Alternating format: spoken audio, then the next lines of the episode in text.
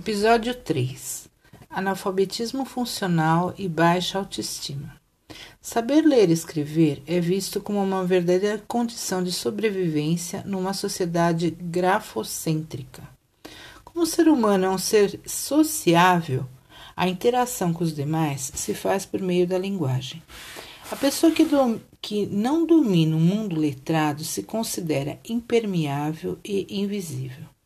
Se vê como uma pessoa menor, por baixo e que se contenta com qualquer coisa. Aceita empregos mal remunerados, sem conquistas e sem garantias. Mantém relacionamentos amorosos com pessoas comprometidas ou relacionamentos abusivos.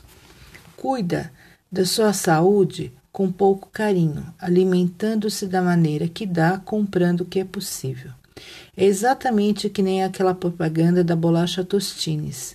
Vende mais porque é fresquinho ou é fresquinho porque vende mais. Como se sente invisível, não se esforça para dominar a norma urbana padrão da linguagem e, por não dominá-la, se sente cada vez menor. Como podemos ajudar alguém nessa situação? um. Incentivando a leitura. dois.